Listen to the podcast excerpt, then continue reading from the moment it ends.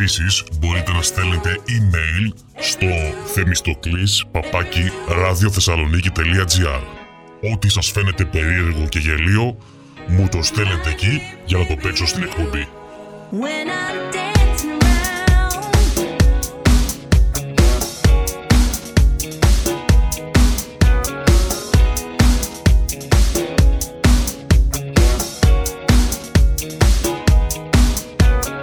Ο Παπασταύρου αθωώθηκε.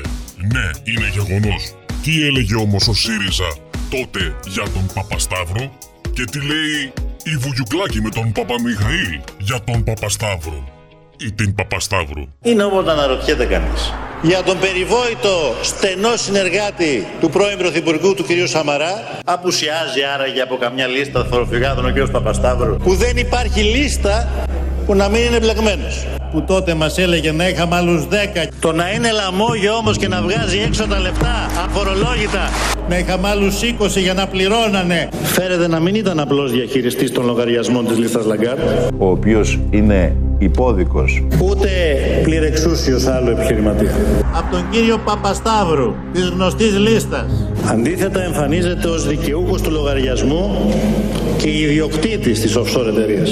Και ο δικός μου συνεργάτης, κυρία Γεννηματά, δεν είχε όπως ο συνεργάτης του κυρίου Σαμαρά αφορολόγητα σε τράπεζες Ελβετίας. Είχε ισχυριστεί ότι ήταν διαχειριστής. Οι Παπασταύροι τελειώσανε για αυτόν εδώ τον τόπο. Αποκαλύπτεται εδώ, σε αυτό το δημοσίευμα, ότι δεν είναι έτσι τα πράγματα. Πρέπει να μιλήσω για την υπόθεση Παπασταύρου, επειδή την ξέρω καλά και την έχω και αποκαλύψει. Αυτή την είδηση δεν τη βλέπετε στα κανάλια και πολύ περισσότερο. Δεν τη βλέπετε στα μεγάλα κανάλια. Το μόνο κανάλι που περάσετε την είδηση για τον Παπασταύρου είστε εσείς, κύριε Παυλόπουλε, κανένα άλλο. Και στα κεντρικά μεγάλα δελτία ειδήσεων τα επανομαζόμενα. Όταν δεν τα παίζουν το Μέγκα, ο Αντένα, ο Σκάι και τα λοιπά, το κόντρα αυτά τα θέματα δεν τα κρύβει. Βόμβα από τη Γερμανία για Σαμαρά Παπασταύρου. Πλήσταρχος ο Παπασταύρου. Είδατε πουθενά το θέμα Παπασταύρου? Και είναι μια υπόθεση, Αντώνη, με πολλές γκρίζες ζώνες. Να του θυμίσω τον κύριο Παπασταύρου. Σας υπενθυμίζω την περίπτωση Παπασταύρου. Και οι Παπασταύροι. Φέρτε πίσω τους Παπασταύρους. Ήταν κανένας κύριος Παπασταύρου? Θα απαντήσει κανείς τι γίνεται τον κύριο Παπασταύρου από τη Νέα Δημοκρατία τελικά? Ποιο θα αντιμετωπίσουμε τη φοροδιαφυγή? Με το κόμμα που είχε βασικό του σύμβουλο τον κύριο Παπασταύρου. Μακάρι να είχαμε 10 Παπασταύρου για να πάρουμε 33 εκατομμύρια. Ο Παπασταύρου μπήκε 3,5 εκατομμύρια. Δεν ήταν διαχειριστής. Μάλιστα. Ήταν ιδιοκτήτης. Τον κύριο Παπασταύρου. Παπασταύρου. Ήτανε και ο Παπασταύρου. Ο κύριος Παπασταύρου. Ναι. Ο Παπασταύρου. Παπασταύρου που έλεγε ότι μακάρι να είχαμε 10, ο οποίος αναγκάστηκε και πληρώσει 3,5 εκατομμύρια ευρώ. Εάν ήταν αθώος, θα το πλήρωνε. Δεν το ξέρω. Καταβάλλοντας το ποσό που του ζητήθηκε, στην ουσία συνομολόγησε την φορολογική ενοχή του. Δεν ισχύει αυτό που λένε ότι... Ο κύριος Παπασταύρου συμμετείχε σε λίστες. 3,4 εκατομμύρια. Αναγκάστηκε να πληρώσει τα 3,2 εκατομμύρια. Ο Παπασταύρου. Γιατί ο Παπασταύρου. Τον κύριο Παπασταύρου. Ο κύριος Παπασταύρου. Τον κύριο Παπασταύρου. Και ο Παπασταύρου. Για τον κύριο Παπασταύρου. Ο κύριος Παπασταύρου. Και τον κύριο Παπασταύρου. Τον κύριο Παπασταύρου. Δεν άκουσα κουβέντα λοιπόν για τον κύριο Παπασταύρου. Και για τον κύριο Παπασταύρου να μας πει. Ο κύριος Παπασταύρου λέει κάτι. Δεν χρειάζεται 10 Παπασταύρου. Αλλά δεν μπορούσαν να προφέρουν τη λέξη Παπασταύρου. Εδώ πέρα τον Παπασταύρου την υπόθεση βάλανε αρχείο. Ο άνθρωπος βρέθηκε με 5 εκατομμύρια στο λογαριασμό του. Αποχώρησαν τρέχοντας από την αίθουσα γιατί δεν άντεχαν να ακούσουν τα ονόματα Παπασταύρου. Ο Παπαγγελόπουλος κάνει καταπληκτική δουλειά.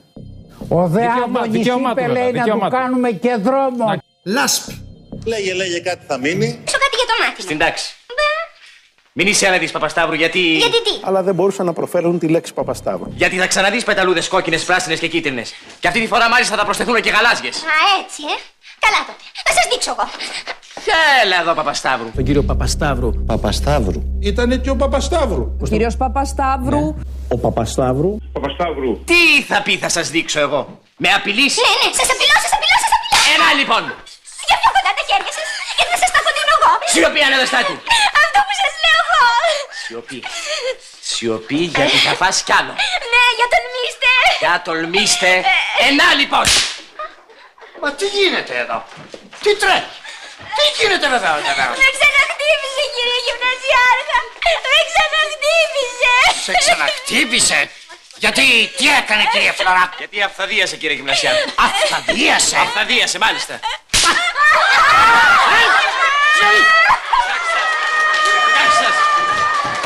Φέρτε πίσω τους Παπασταύρους. Ήταν κανένας κύριος Παπασταύρου. Θα απαντήσει κανείς τι γίνεται τον κύριο Παπασταύρου από τη Νέα Δημοκρατία τελικά? Τι γίνεται ρε? Σκασμός εσύ. Γιατί? Γι' αυτό.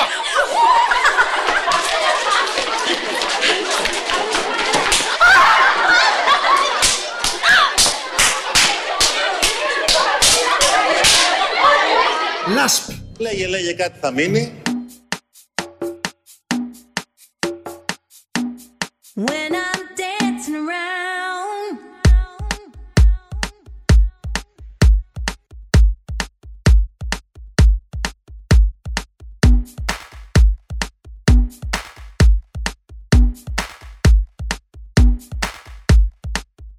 Είναι της μόδας τα τραπ. Αλλά ποτέ δεν πίστευα ότι στη Βουλή θα παίζει τραπ.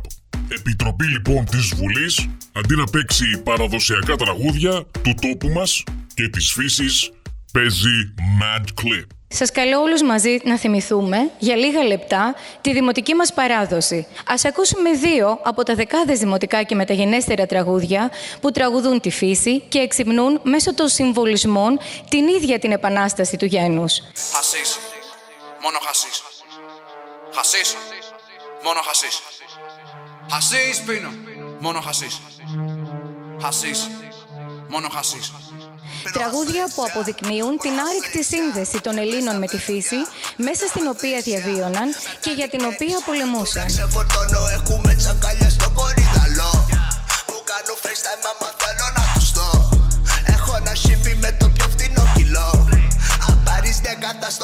Η σημερινή συνεδρίαση της Επιτροπής μας είναι αφιερωμένη στην πολύτιμη ελληνική φύση και συγκεκριμένα στα υπεραιωνόβια δέντρα, τα οποία βοήθησαν το ελληνικό γένος να επιβιώσει.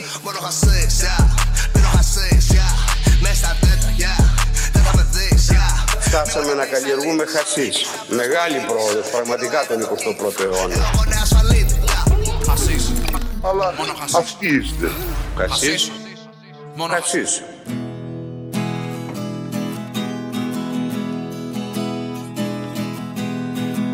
Έχεις μυστήρια, ιδιοσυγκρασία. Σου φέρνω χαβιάρι, μα θες μόνος σπαν. Μάλλον είσαι βανιλιθία Μαρία. Γελώνουνε τα χιόνια και πας στο Γκάι Μακτζαλάν. Είναι τσίκνο Πέμπτη και νηστεύεις. Είναι καθαρά Δευτέρα και πλακώνεις τα αρνιά. Σου λένε μαλακίες και τις πιστεύεις. Είσαι ηλίθια τελείως, έχεις πρόβλημα. Να πας να σε κοιτάξει κανένας ειδικός, γιατί θα παραμείνεις βλαμμένη εντελώς. Να πας να σε κοιτάξει ο τρελόγιατρος, γιατί θα παραμείνεις βλαμμένη εντελώς.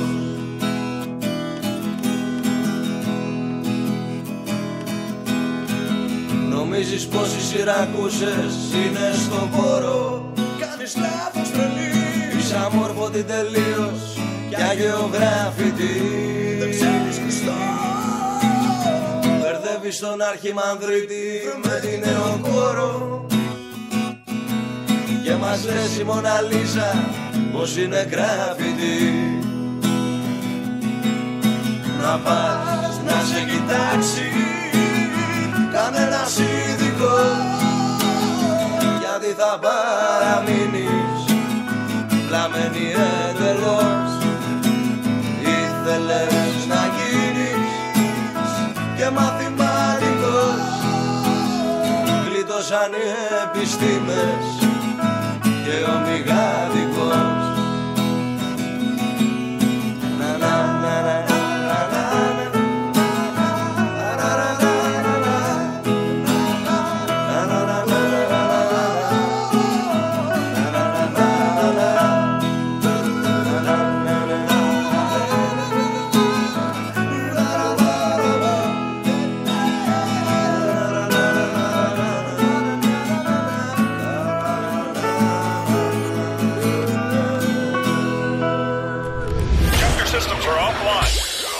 Θεμιστοκλής.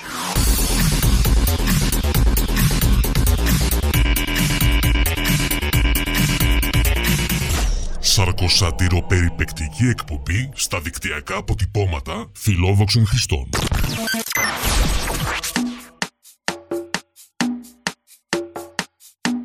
When I'm dancing around,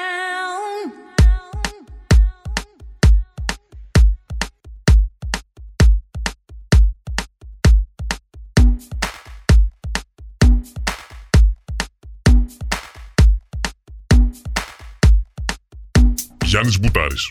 Εμφανίστηκε στην εκπομπή The Grandmother με τον Ιεροκλή Μιχαηλίδη. Τι είπε για την πολιτική και το Δημαρχηλίκη? Τι είναι για τον Γιάννη Μπουτάρη το κρασί? Πώς το παρομοιάζει? Μπουτάρης. Το πιο ευχές σύνθημα προεκλογικό, νομίζω. Αυτό ήταν ένα... Και να σου πω την αμαρτία μου, δεν θυμάμαι ποιος από τα παιδιά που ασχολούνταν με όλα αυτά το πέταξε και κόλλησε αμέσως. Δεν το θυμάμαι. Ο Γιάννης ο Βαρτής ήταν... Ποιος ήταν, δεν θυμάμαι.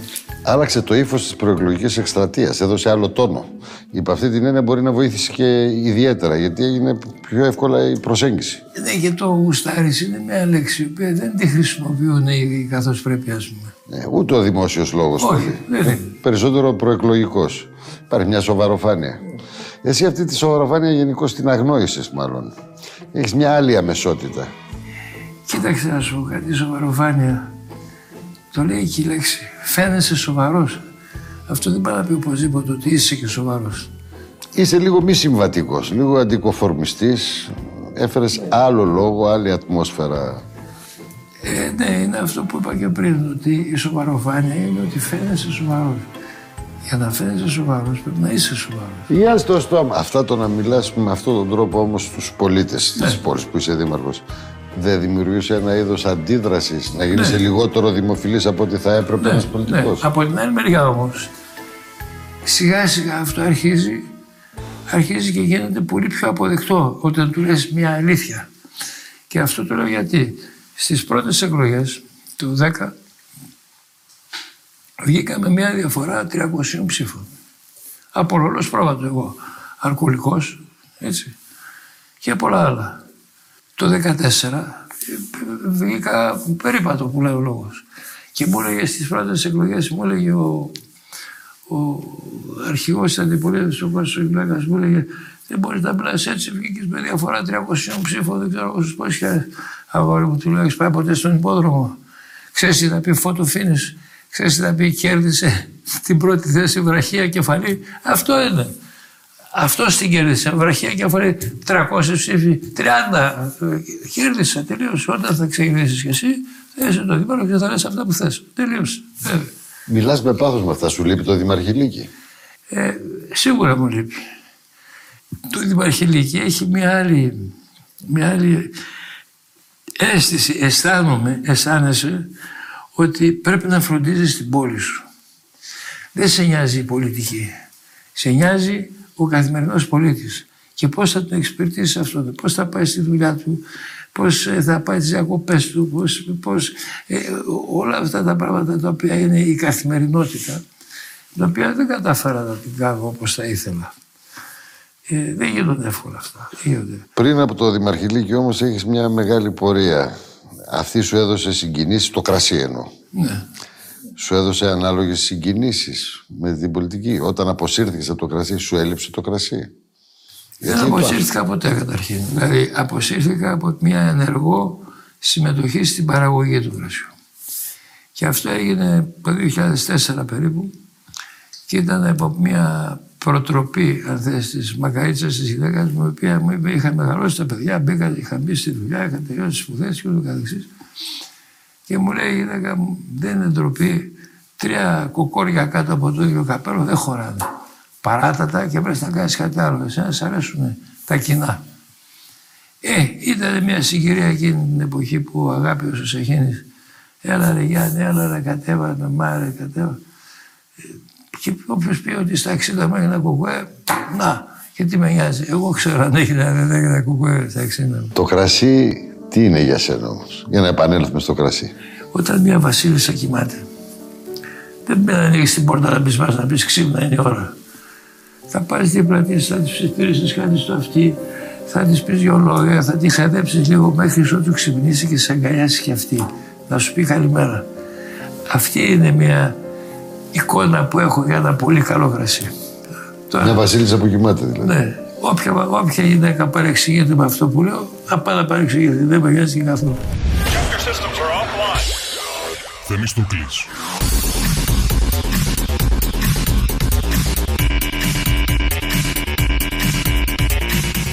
Σαρκοσάτηρο περιπαικτική εκπομπή στα δικτυακά αποτυπώματα φιλόδοξων χριστών. Ό,τι είδα και ό,τι άκουσα. Baby, let's go! Posts, likes, tags, stories και η μαλ... του καθενός. Ο Θέμης Τουρκλής στο Ράδιο Θεσσαλονίκη.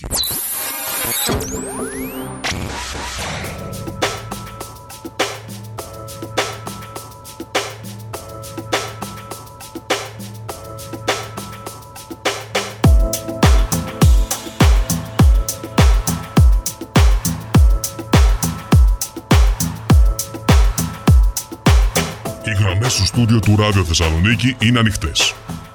Το Viber του Ράδιο Θεσσαλονίκη είναι στη διάθεσή σας. Επίσης, μπορείτε να στέλνετε email στο themistoklis@radiothessaloniki.gr.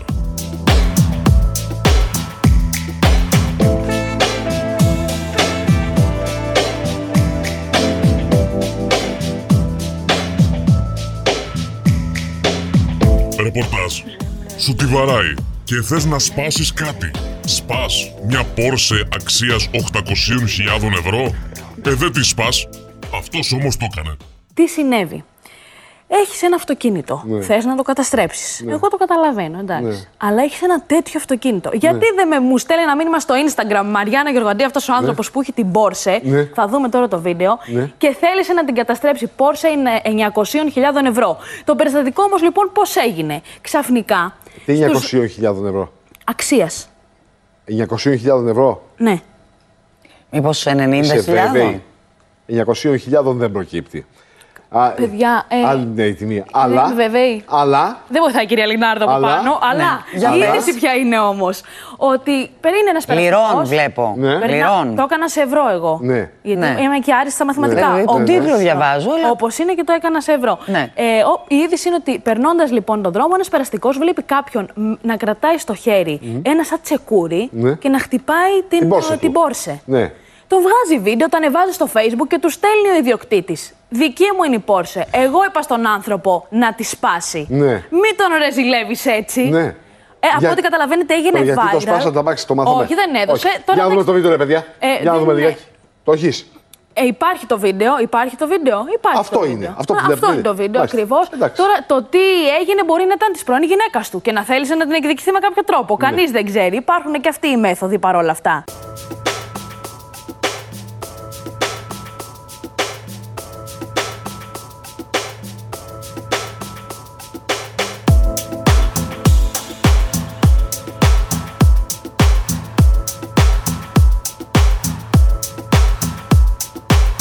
Γιατί γέμισε σκουπίδια ο Θερμαϊκός? Θα μου πεις, σιγά το νέο, αλλά άκου το ρεπορτάζ του Χρήστου Νικολαίδη στην πρωινή εκπομπή του Open. Πάμε και στον Χρήστο τον Νικολαίδη. Πάμε, να τον καλημερίσουμε. Καλημέρα σας. Άκουσα το πιο ωραίο εχθές από ένα φίλο. Τι έλεγε? Λέει, ρε παιδιά, γυρίζεται ταινία του Hollywood με πρωταγωνιστή χωρίς Λου. Μπαντέρας τι να λέει? Φέτε τον Τζουρντ Λο. Και τι περίμενες να γελάσουμε τώρα? Την επόμενη φορά. Ναι. Όχι. Την επόμενη φορά. Μην γελάς, καλέ. Μην γελάς, επειδή το είπε. Μου έλεγε για το κατάκονο. Έλα, καλημέρα. Τι γίνεται πάλι εκεί? Κάτι με το οποίο μπορούμε να ασχολούμαστε. Σε πάση περιπτώσει, έχει δώσει ένα κίνητρο στην καθημερινότητά μας. Κυνηγάμε τον Μπαντέρα, προσπαθούμε να τον βρούμε. Πες μου. Στο κατάκολο, ποιον έχετε εσείς, ρε? Έχεις δίκιο. Στο κατάκολο. Εδώ μιλάμε για τη Θεσσαλονίκη και εσύ για το κατάκολο. Λοιπόν, πάμε να δούμε τι γίνεται τώρα στο Θερμαϊκό. Καλημέρα. Καλημέρα σας.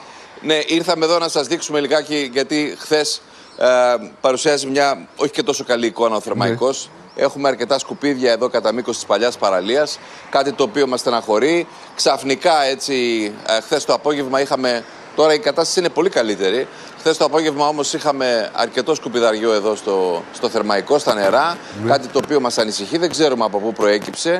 Μπορεί τα ρεύματα να φέραν όγκους σκουπιδιών εδώ προς την πόλη. Αυτή τη στιγμή η κατάσταση είναι κάπως καλύτερη. Ωστόσο είναι κάτι το οποίο μας ανησύχησε και μας πίκρανε, μπορώ να πω. Εμείς βλέπουμε τη χθεσινή εικόνα, Χρήστο, αυτό που περιγράφεις δηλαδή. Αυτό το φωτογραφίες είναι αποκρουστική, έτσι, είναι στενάχωρη η εικόνα αυτή. Τώρα είναι η εικόνα αυτή. Νομίζω ότι ήταν ένα περιστατικό που κάπου πρέπει να οφείλεται. Δηλαδή δεν νομίζω ότι είναι μια κατάσταση διαρκής. Κάποιος από κάπου φαίνεται ότι ξεφορτώθηκε ένα φορτίο. Κάτι τέτοιο, κάποιος δηλαδή, από κάπου πρέπει να βρουν ποιος είναι, ωστόσο. Ασφαλώς. Γιατί δεν είναι κάτι το οποίο τιμά. Κάτι έχει ο οίκος μας, λοιπόν. Κάτι κάνει το μικρόφωνο σου, Χριστό. Το μικρόφωνο. Ναι. Τι. Κάτι κρουσκρούς κάνει. Έλα. Μ' ακούτε καλά. Καλύτερα. Είναι κάπως καλύτερα τώρα. Λίγο καλύτερα, ναι. Ωραία.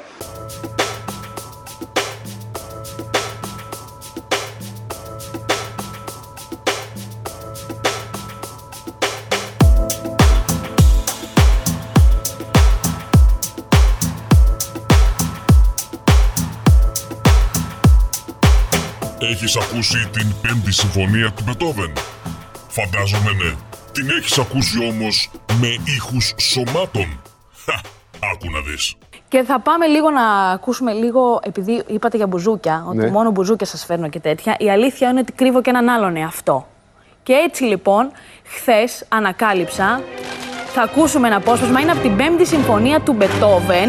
Το 2020 θα γινόταν εορτασμός των 250 χρόνων, από τη γέννησή του. Παρ' όλα αυτά, λόγω κορονοϊού αναβλήθηκε. Ένα σχολείο όμως δεν δίστασε στην ουσία να παίξει την Πέμπτη. Αυτό τον πολύ πρωτότυπο τρόπο. Για να ακούσουμε λίγο αυτό που αξίζει πολύ. Πάμε, παιδιά.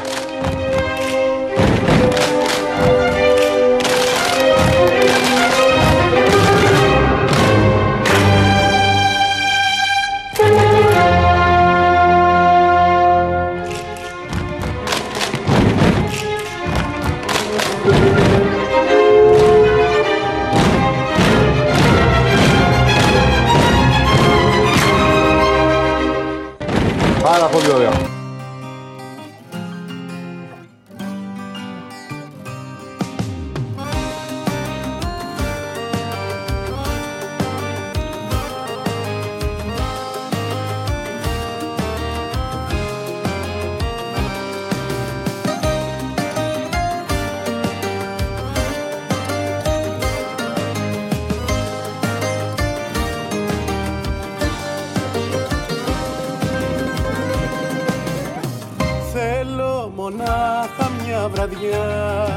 Να'ρθείς να με σκεπάσεις, να μη μου πεις ούτε να γεια, ούτε να μ' αγκαλιάσεις. Θέλω να κάτσεις δίπλα μου κι όταν με πάρει ο ύπνος, να μου σκοτώσεις τα γιατί, τα πρέπει και τα μήπως. Θέλω μονάχα μια βραδιά δίπλα μου να σε νιώσω, να σβήσεις το τσιγάρο μου γλυκά να με κοιμήσεις, μες στο βαθύ τον ύπνο μου δίπλα να σ' αθώσω, που δεν κατάφερες ποτέ τρελά να μ' αγαπήσεις.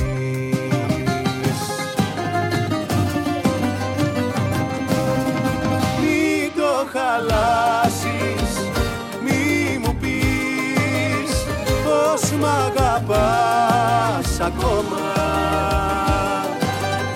μη βάλεις άλλα ψέματα στο λατρεμένο στόμα.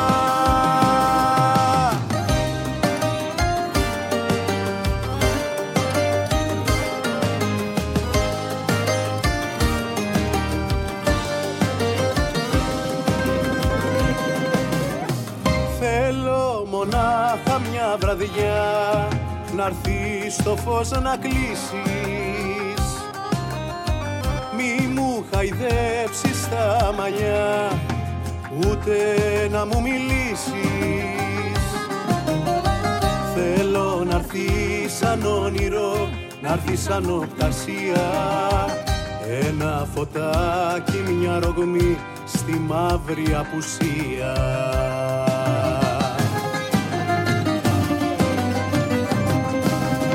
Μην το χαλάσεις, μη μου πεις πως μ' αγαπάς ακόμα. Μη βάλεις άλλα ψέματα στο λατρεμένο στόμα. Μην το χαλάσεις, μη μου πεις πως μ' αγαπάς ακόμα. Μη βάλεις άλλα ψέματα στο λατρεμένο στόμα.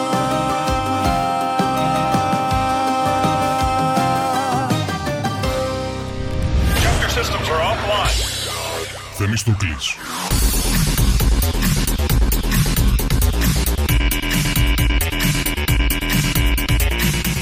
Σαρκοσάτηρο περιπαικτική εκπομπή στα δικτυακά αποτυπώματα φιλόδοξων Χριστών.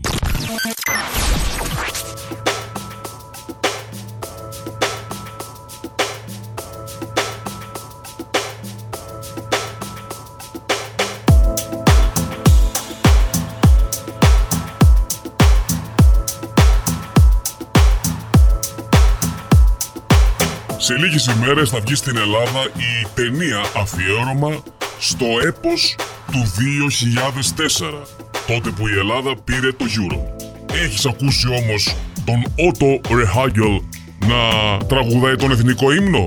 Για πάρε μια γεύση. Τώρα θέλω να μου πείτε εσείς, γιατί εγώ ήμουν πολύ μικρή, νομίζω ότι η Ελλάδα μας έχει ζήσει δύο μεγάλες στιγμές. Την Έλενα Παπαρίζου που πήρε την πρώτη θέση στην Eurovision. Ήταν μεγάλη στιγμή. Πολύ μεγάλη.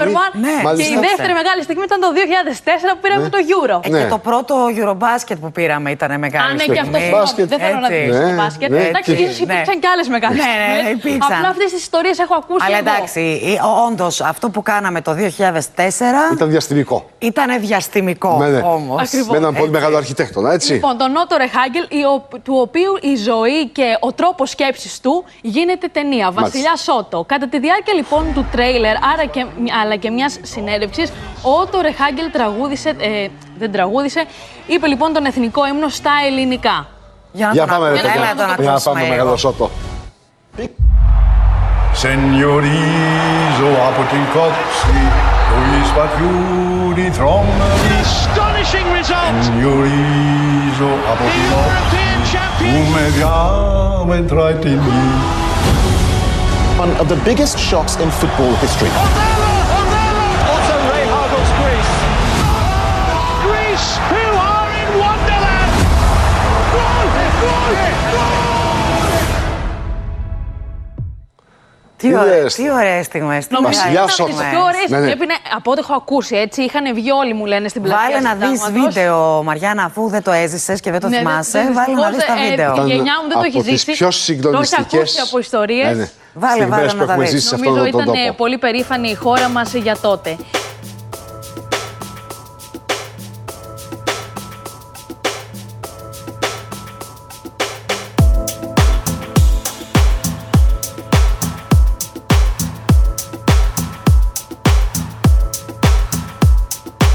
Πάντως, στην Ουκρανία οι στρατιωτίνες κάνουν παρέλαση με τα κούνη για να ακούγονται καλύτερα. Την Ουκρανία λοιπόν βλέπουμε εδώ. Προετοιμάζονται λοιπόν για την παρέλαση, η οποία είναι την επόμενη εβδομάδα, και βλέπουμε τις γυναίκες. Με τα κούνη. Με τα κούνη. Τι έγινε, να σου πω πώς ξεκίνησε όλο αυτό. Λένε στη Βουλή οι γυναίκες ότι οι γυναίκες του στρατού περνάνε από μια πολύ δύσκολη περίοδο και πραγματικά εκπροσωπούν τη χώρα μας, φυλάνε τα σύνορά μας. Γιατί και εκείνες να μην δίνονται όπως δίνονται οι γυναίκες έξω. Βάζουν λοιπόν τα τακούνια, αποφασίστηκαν να τα βάλουν στην πρόβα. Από ό,τι καταλαβαίνετε, αντέδρασαν όλοι. Ναι. Είπαν ότι είναι η γελιοποίηση. Ολόκληρη συζήτηση τώρα, παρέλαση με τακούνι. Ναι. Ότι γελιοποιούν έτσι την ασφάλεια μέσα σε αγωγικά της χώρα. Ή τις ενόπλες δυνάμεις. Ακριβώς. Οι γυναίκες όμως ξεσηκώθηκαν και λένε ότι αυτό που λέτε είναι σεξιστικό. Ναι. Το ίδιο πολεμούν και οι γυναίκες, το ίδιο πολεμούν και τους άντρες και ζητάμε το δικαίωμα να φοράμε τις γόβες μας. Άρα δεν λοιπόν ξέρουμε, βέβαια, ναι. Είμαστε εξίσου αξιόμαχες. Ακριβώς. Με τακούνι ή με άδυλα. Και λένε κιόλας ότι και εμείς οι γυναίκες το ξέρουμε, είναι πολύ δύσκολο να περπατάς πάνω στις γόβες. Δεν φοράει και 12 από το δοκιμάτι. Παρ' όλα αυτά όμως δεν ξέρουμε τι θα ισχύσει και πώς θα εμφανιστούν στην παρέλαση. Αυτά για σήμερα. Τα λέμε πάλι αύριο στις 12. Μόνο εδώ στο Ράδιο Θεσσαλονίκη. Θεμιστοκλής.